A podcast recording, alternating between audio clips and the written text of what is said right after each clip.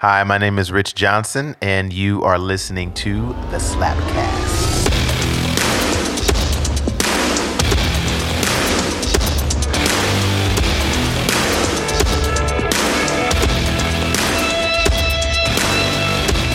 Well, hello everyone. Welcome to the Slapcast. I'm very excited for this month's episodes as I have a special guest with me here.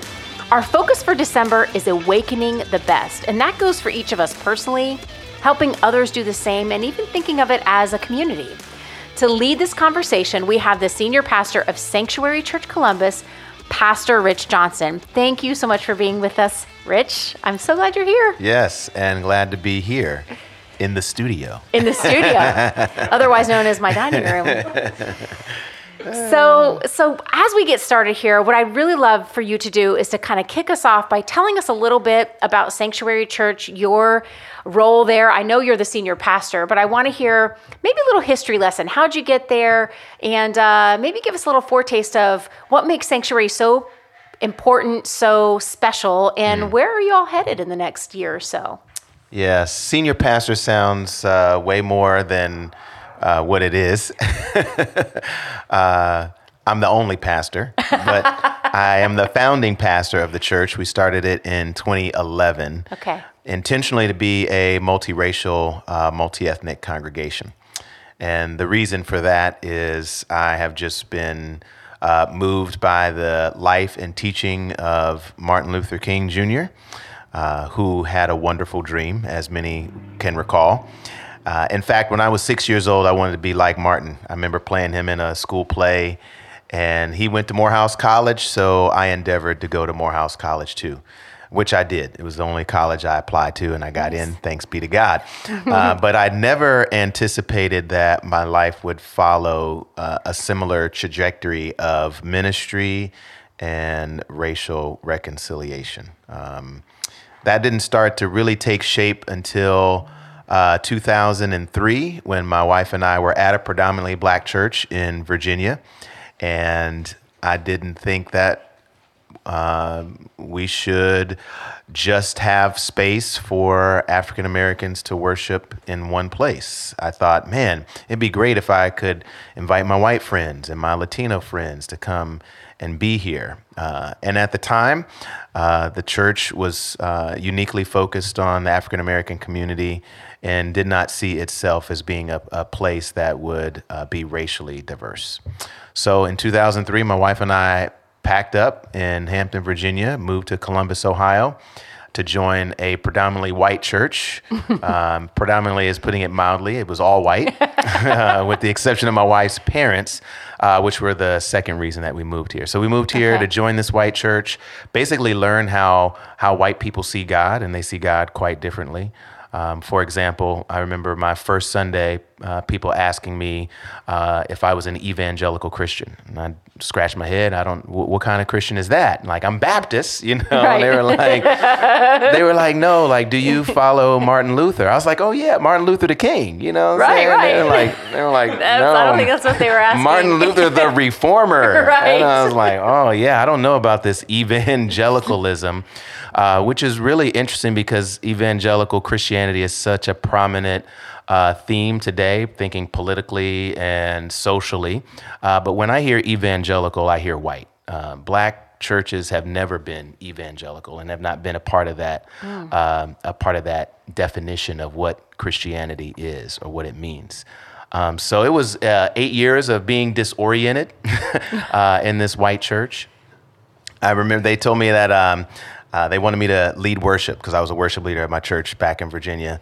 And so I said, Yeah, sure, I'll, I'll lead worship. I was all excited. And they said, All right, here's 20 songs to pick from. I was like, Oh, okay. I didn't know any of them. What a wide, uh, what a wide variety. Oh yeah, yes, yes. Uh, You know, I went to um, I went to Target or something and got Wow Worship 2003. Open the eyes of my heart, Lord. What was your favorite song from the top 20 you were given? Well, no, the only 20 you were given. Uh, how great is our God? You know. All right, let me hear it. Was there? Your so best- yeah, how great is our God? Sing with me, how great is our God. Nice, nice. So I did all of those runs and everything. and at the end, you know, I thought I killed it, you know, come off the stage. And this was kind of church that would critique everything. Uh, and they said, "Yo, could you tone it down next time? Could you dial it back? Yeah." and one and, and the the thing they said that was really really hurtful was uh, it it seemed like it wasn't real, like it was kind of showy. Ooh. And it was like, hmm. No, actually, that was toned down. Thank you very much, and it was very real. I felt every moment of that. But um, and I didn't lead worship for five years uh, after that. Huh. So it was uh, it was it was a challenging eight years. But um, after eight years, uh, my wife and I uh, started uh, Sanctuary Columbus Church, 2011, to be intentionally multiracial uh, as an as an answer and response to the racial injustice that we saw in the church. Um, MLK is one of the folks who's quoted as saying that Sunday morning at 11 o'clock is the most segregated hour of the week, speaking specifically about the church. And in Columbus, Ohio, there's about 1,200 churches, and fewer than 3% of them are multiracial. wow. So, on a national average of evangelical churches, yes, um, about 13% of them are multiracial, and that's based off of a study at Duke University. Baylor University also did a similar study. Um, so, Columbus is way behind um, on the conversation of uh, multiracial, racial reconciliation, church, community, leadership, etc. We, uh, we didn't say we were going to talk about this, but I want to ask this question because I Oh. think it's fascinating. What are some of the racial injustices that happen in churches that might surprise people? Hmm. That people may not readily identify and see that as an injustice. Can you think of a couple to share? Oh, I mean, I'm like sure just that, bunch, ju- just but that one, like of leading worship. You know, it's um, it, it, culturally differences are valued as inferior or superior, and so my expression of worship at that time was viewed as inferior to the expression of worship of others. It was devalued. And so somebody wouldn't say, well, that was, that was, that was an injustice. It's like, no, actually, it was an injustice because you devalued me as a person made in the image of God, in the uniqueness in the way in which God leads me to worship God, right? Like, no one would say to, um, not no one would, but I, I wouldn't say to a person who is not expressive, oh, you're, you got to do better than that. Like, you're not, you got to measure up, you know? Right. And it's like, ah, man, like, change the way, come on. It's like, no, I w- we wouldn't do that because you have unique ways in which you connect with, um, you connect with God. I mean, so that was, that was one that was really harmful. So, if we don't understand that we do have a unique way in which we've been shaped and formed and we connect with God, um, then we will ultimately devalue one another. And the same thing theologically as well. You know, um, my Martin Luther wasn't valued as high as Martin Luther, the reformer. Reformer, yeah. Right? And it's like, man, how do you. And, or even what people say is like, well, yeah, you know, Martin Luther King, um, didn't he have some extramarital affairs? And so they would, I'm like, oh, yeah. And then it wasn't until later I discovered, like, oh, Martin Luther, the reformer, was abusive towards his wife. Like, no one points that out. well, we don't need to talk about that one. Yeah, please. please. That's different. That's different. I, for those of you listening, I'm that I don't mean that. It's not. I'm being facetious. Right. Yeah. Oh, that's a great example. Those are great examples. Thank you. Um, so, as I mentioned, we want to talk about awakening the best in people. And this is sort of, not sort of, this is kind of our thing at Relay. We talk about this through our leadership programs. And so, uh, we don't necessarily have to talk about leadership per se. Um, I'm really interested to kind of kick things off with this topic. What comes up for you just when you hear that phrase, awaken the best in people? What, what does that bring up for you? Words like journey, uh, change, uh, curiosity, uh, those are words that come to mind when I hear the phrase awaken the best in people. That it is about revealing the hidden self that is covered up um, by a false identity or an imposter syndrome, uh, a thinning of the soul. Um, the awakening is is a partnership, and sometimes it is self induced, Um, most of the time, though, it is externally motivated. That awakening happens without our initiation. Somebody else initiates that you know awakening um, in us and that all of that sounds kind of painful uh, which it is I, I said, I've said pain is the it's it sucks, but it's one of the most effective teachers. yes, yes, it is painful to be awakened. You know, I have four children, and my second, who's 14, has the toughest time awakening from his slumber. Yeah. Right? He just, you knock on the door, you set an alarm, you shake him, and it still takes him 15 minutes to get out of the bed, you know? Um, this is like, man, he's, he's enjoying his slumber. Like, and it's, it's, it's nice to just be sleep and not awakened to harsh realities, um, you know, flaws in our character, um, responsibility. Responsibility, yeah. The way our words impact and affect others, that's hard. And so a lot of people would prefer to just stay asleep. I don't don't wake me up, please. I'm comfortable right where I, where I am. what are as people wake up and kind of face these some somewhat harsh realities, some more harsh than others. If you talk to people who are kind of on the other side of that, I think in a way, I love the word journey because I think we are constantly awakening. Mm-hmm. There's something new to learn. There's something new to awaken to. Something new to realize. Mm-hmm. Um, and we'll get to this later, I'm sure. I, I, think for many people, not enough, but many people have been going through an awakening this year with the racial revolution that's been going on. That um, a lot of people, including myself, realize, for example, impact of words. That's a great example of. Um, understanding that my intention is that's nice, but I no longer prioritize my intention over my impact. I take responsibility for the impact of my words, regardless of what my intention was. Mm-hmm. And that's been that was a real awakening for me, and it was another level of responsibility for me. Mm. When that happens with people, do you find, just in your own experience, that once they're on the other side of one of those awakenings, do they then see the benefit? Do they are they thankful for it? Are they grateful for it? Is it is it still an overall positive experience? I have uh, yet to wake my son up from his slumber, and he said, "Thank you, Dad." okay, Dad, thank you so more. much. Oh yes, can you please wake me up again tomorrow? no, no, I, I you know, I, I don't. I, think in my own life when somebody brings some uh, awakening to me and my initial response is not always the best one. I get defensive. I try to explain why I did something or what was happening that day that caused me to react or respond um, in such a way. Uh, certainly, as I've matured, I want to listen with the intent to hear right? Um, uh, the Hebrew word here means listen and obey. There's not a difference between those two words, the oh, Shema. Interesting. And so anytime you hear the word hear um, in the Old Testament and in the Gospels, it means obey. Like you're not just listening so that you can continue doing what you want to do. You, you listen with the intent to follow through um, on it. Uh, and I think that's a sign of maturity, right? And understanding that there is a better self to be revealed, and that our our best self um, is hidden, and it's hidden underneath a false identity that needs to be chipped away.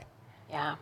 So, you mentioned that oftentimes that awakening happens from outside of ourselves. Oftentimes, I don't know if this is your exact words, so I don't want to put words in your mouth. Um, uh, catalyzed or influenced by another person. Mm-hmm. How is that? How is being involved in an awakening, if you're the outside influence, right? How's that different from just telling someone? Mm. How's it different for you and, and maybe what the other person might experience? Yeah. Well, I think, you know, thinking about uh, a lot of the folks who are listening to this uh, podcast are leaders. They're in a position where they are helping to shape culture, um, set policy, create um, change. And a lot of that change doesn't happen with just information. You know, we don't change just because you got the email. Um, I told you the five points, and so now go change. Uh, change has to be at the moment that the person is ready and, and, and willing, right, to change. And so it's a slower process, I think, to awaken somebody, but it's also an individual process. So I've learned now to awaken that second son differently than I awaken my oldest son and my um, third son and my fourth child, you know, who is a who is a girl who is the very sweetest waker upper, you know. Really? Yeah, oh yeah. You can just go Our and just girls were not. and just snuggle with her and then she'll just wake up, "Oh, hey dad." You know, it's like, "Oh, that's so sweet."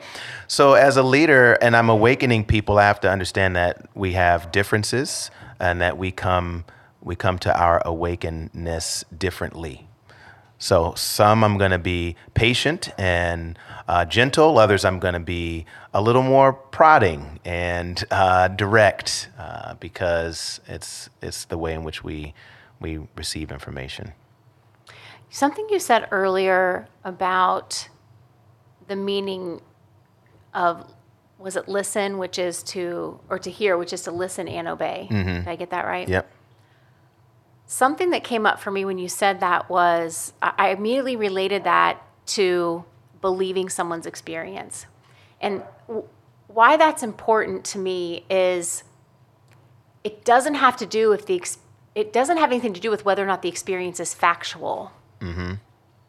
Because we get stuck in the facts. We're like, you know, will you tell me something, you know, Shannon, when you said this, it hurt my feelings. And then I say, well, that's not what happened. This is what happened. Therefore, your feelings shouldn't be hurt. Right. So I'm now invalidating your feelings, and I'm using something obtuse and silly to make a point. But but what I hear in that is to listen and obey. It to me somehow I'm connecting it to believing someone's experience, regardless of what the facts tell you mm-hmm. about what transpired. Mm-hmm. How do you? Wh- what are your reactions to that? I'm just curious. I don't know. I'm not saying I'm right. I'm just saying this is what started coming up for me, and how important it is to believe someone else's experience when they come to you with this is what this means to me. This is how this makes me feel. This is my experience with what you just did or how you're acting.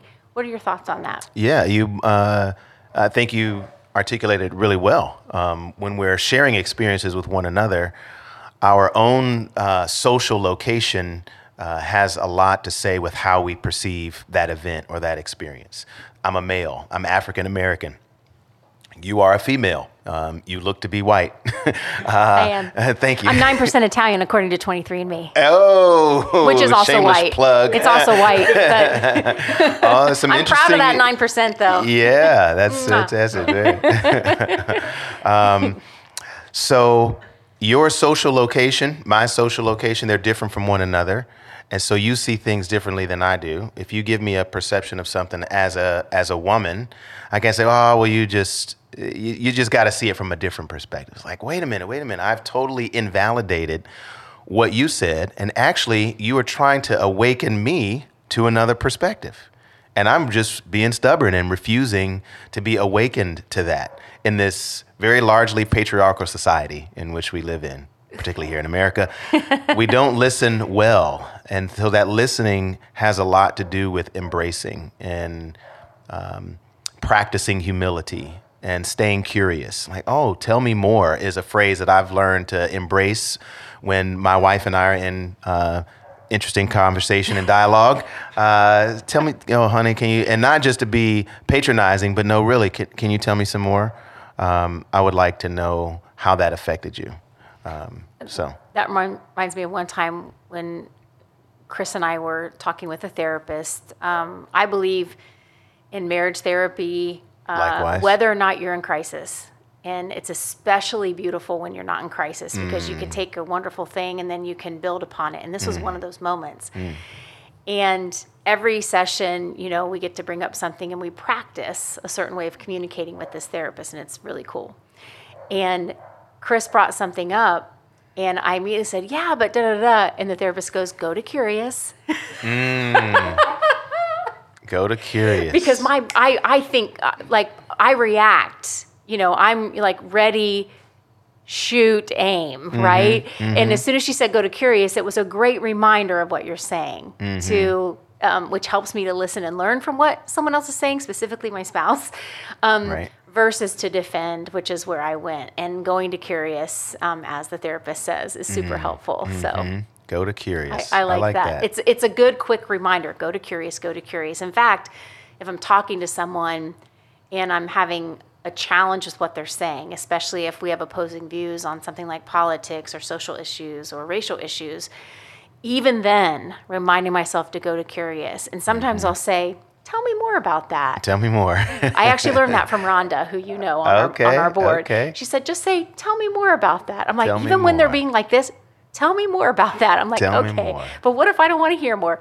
tell me more about that. Tell me more about that. You learn a lot about, a lot about other people, and, and eventually you get to some things that give you a little bit of empathy for Right. other people. So, Right. anyway, I just Right. wanted to, I just, And when they tell you more, you also get uh, a window into their past, into their history, uh, which helped to form them in their belief in that current moment. Like, okay, yes, th- you had this perspective because you grew up in this home environment, or you know, you were rejected ninety times for your, you know, job promotion. You know, what? Like, oh, that's giving me some context now to understand you a little better.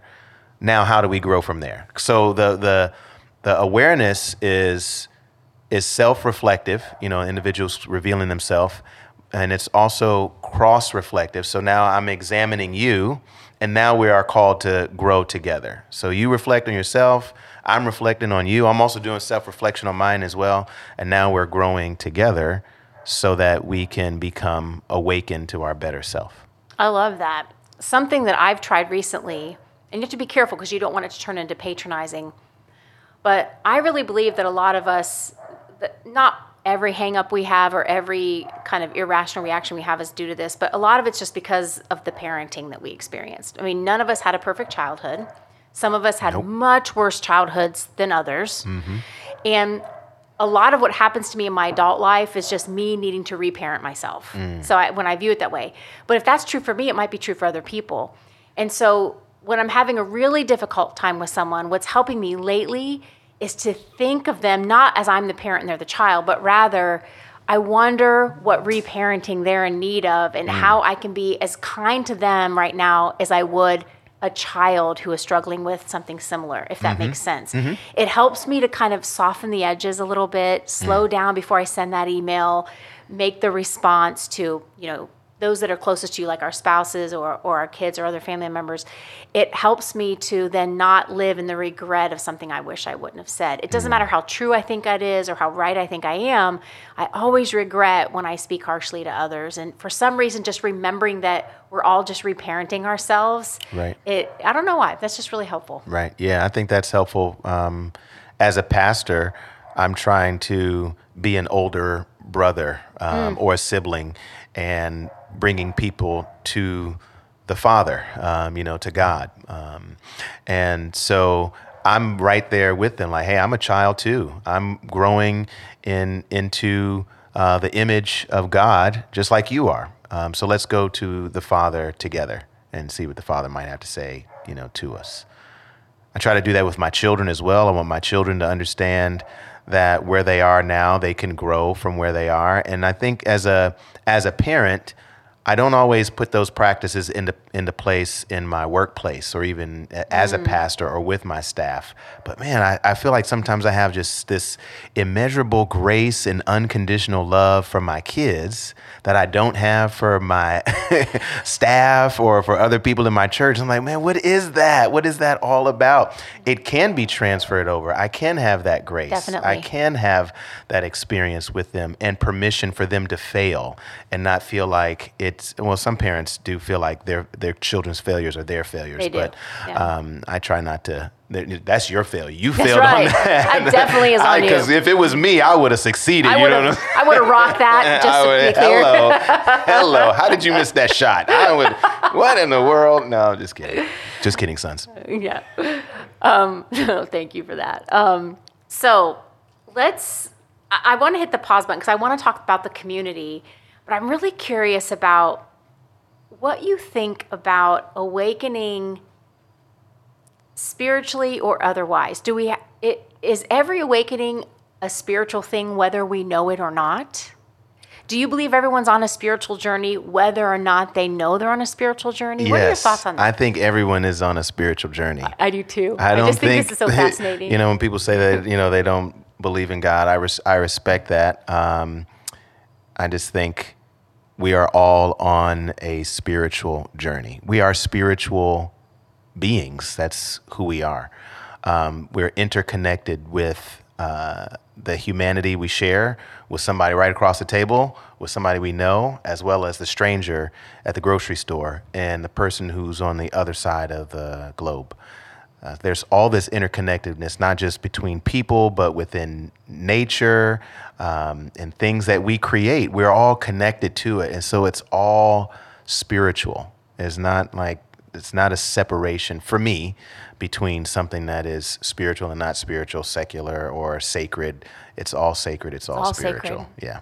All sacred, all spiritual. I'm right there with you. I love that. I used to not think that way though. How did you get there? An awakening. it was very gradual, as, as you described an awakening. But I think um, part of what led me there was I got tired of what that separation created in people. I feel like it created more division and limited uh, people's perceived self perception of, of what they could do. And I'll give you an example. When someone says, Well, I feel like in order for me to be in ministry or to make a difference, I have to go to seminary. Or in order to make an impact on the community, I have to go work for a nonprofit. Or and, and there's um, there's almost this assumption or maybe unconscious belief that in order to do good, um, and specifically in and I did grow up in an evangelical uh, environment, there was this pervasive attitude that those that worked at the church who were preaching and the like, they were in ministry and that was spiritual. But if I had a job at a daycare or at McDonald's, that I was in a secular job. Right. And I took this course, something very specific happened that helped begin this shift. I took this course that a friend of mine created, uh, first within and then outside of Ashland Seminary here in Ohio. And it was called Kingdom Work. And the whole concept behind this was viewing all work as sacred. Whether you're a bank teller, you work from home, you're a stay-at-home parent, mm-hmm. you are, you know, an analyst at a medical company, hashtag Jonathan. Um, whether and if you're a pastor, if you are a nonprofit director, all of those things, all of that can be quote unquote ministry, Right. um, because it's all because we are all interconnected. It's all a part. It, all of it is sacred, and to me, that was a much more exciting prospect. Now, someone who is working as, let's say, a bank teller, and I only say that because it sounds boring to someone like me, but just other people it might be like the bee's knees. But, um, but something that might just seem like a mundane job to some people, that they can find many ways a higher purpose, and knowing that even in doing that, that they're accomplishing something that is truly sacred. That all work is sacred Right. and that you know if i and i and we don't normally get into necessarily religion or anything on, on the slapcast but i do think this is important that that biblically that work is something that has happened from the very beginning of the story That's right. and that work is something that is directly tied to our identity and um, our ability and i think it's because work is is connected to our ability to create That's right. And if if if you believe that you come from a creator, one of the highest things you can connect with is the ability to create something else. So to help people in this kingdom work, we we learned that in order for work to become sacred, we have to think of our work as what am I creating today, either Sure.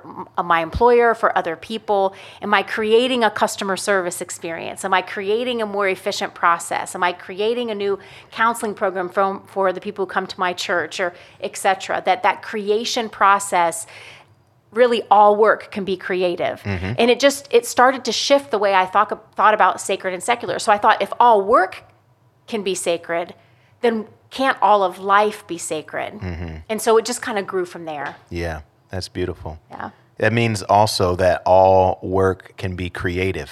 yes Like creatives are not just the artsy people. Even that mundane bank teller job can be creative. I agree. In the way that they do their work. Um, I love the word uh, recreation. It's you know we use it as like a uh, to mean play or exercise, but if you break it down, it's recreate. What are you doing? You are recreating uh, something new, which actually happens in your body when you're exercising. You are creating new um, life-giving cells throughout your body, new Oh, you just oxygen catalyzed an pathways and so forth. So, I just started exercising again. hello, okay, I did, and I'm enjoying it. I got a bike to ride at home, all right. and You got one in Peloton? I got a bikes? Pel- I got a Peloton. okay, I did, all right. and um, I, I'm I'm literally on day five or something like that, and I never thought about recreate, and that is what happens at the cellular level when you exercise. That just mm-hmm. Boom. my hands on the side of my head right now, folks. that's a perfect example of awakening. Ah. All right, that's it for this episode. Rich, thank you so much for being here. I can't wait for folks to hear the rest. Be sure to come back in two weeks to hear the second half of Awaken the Best with Pastor Rich Johnson of Sanctuary Church. If you want to connect with me, just shoot me an email at slapcast at relayleadership.org. I'd love to connect with you. And as always, you can find us on all the socials at, at Relay Leadership. That's R E L A Leadership. Visit us online at relayleadership.com. Until next time.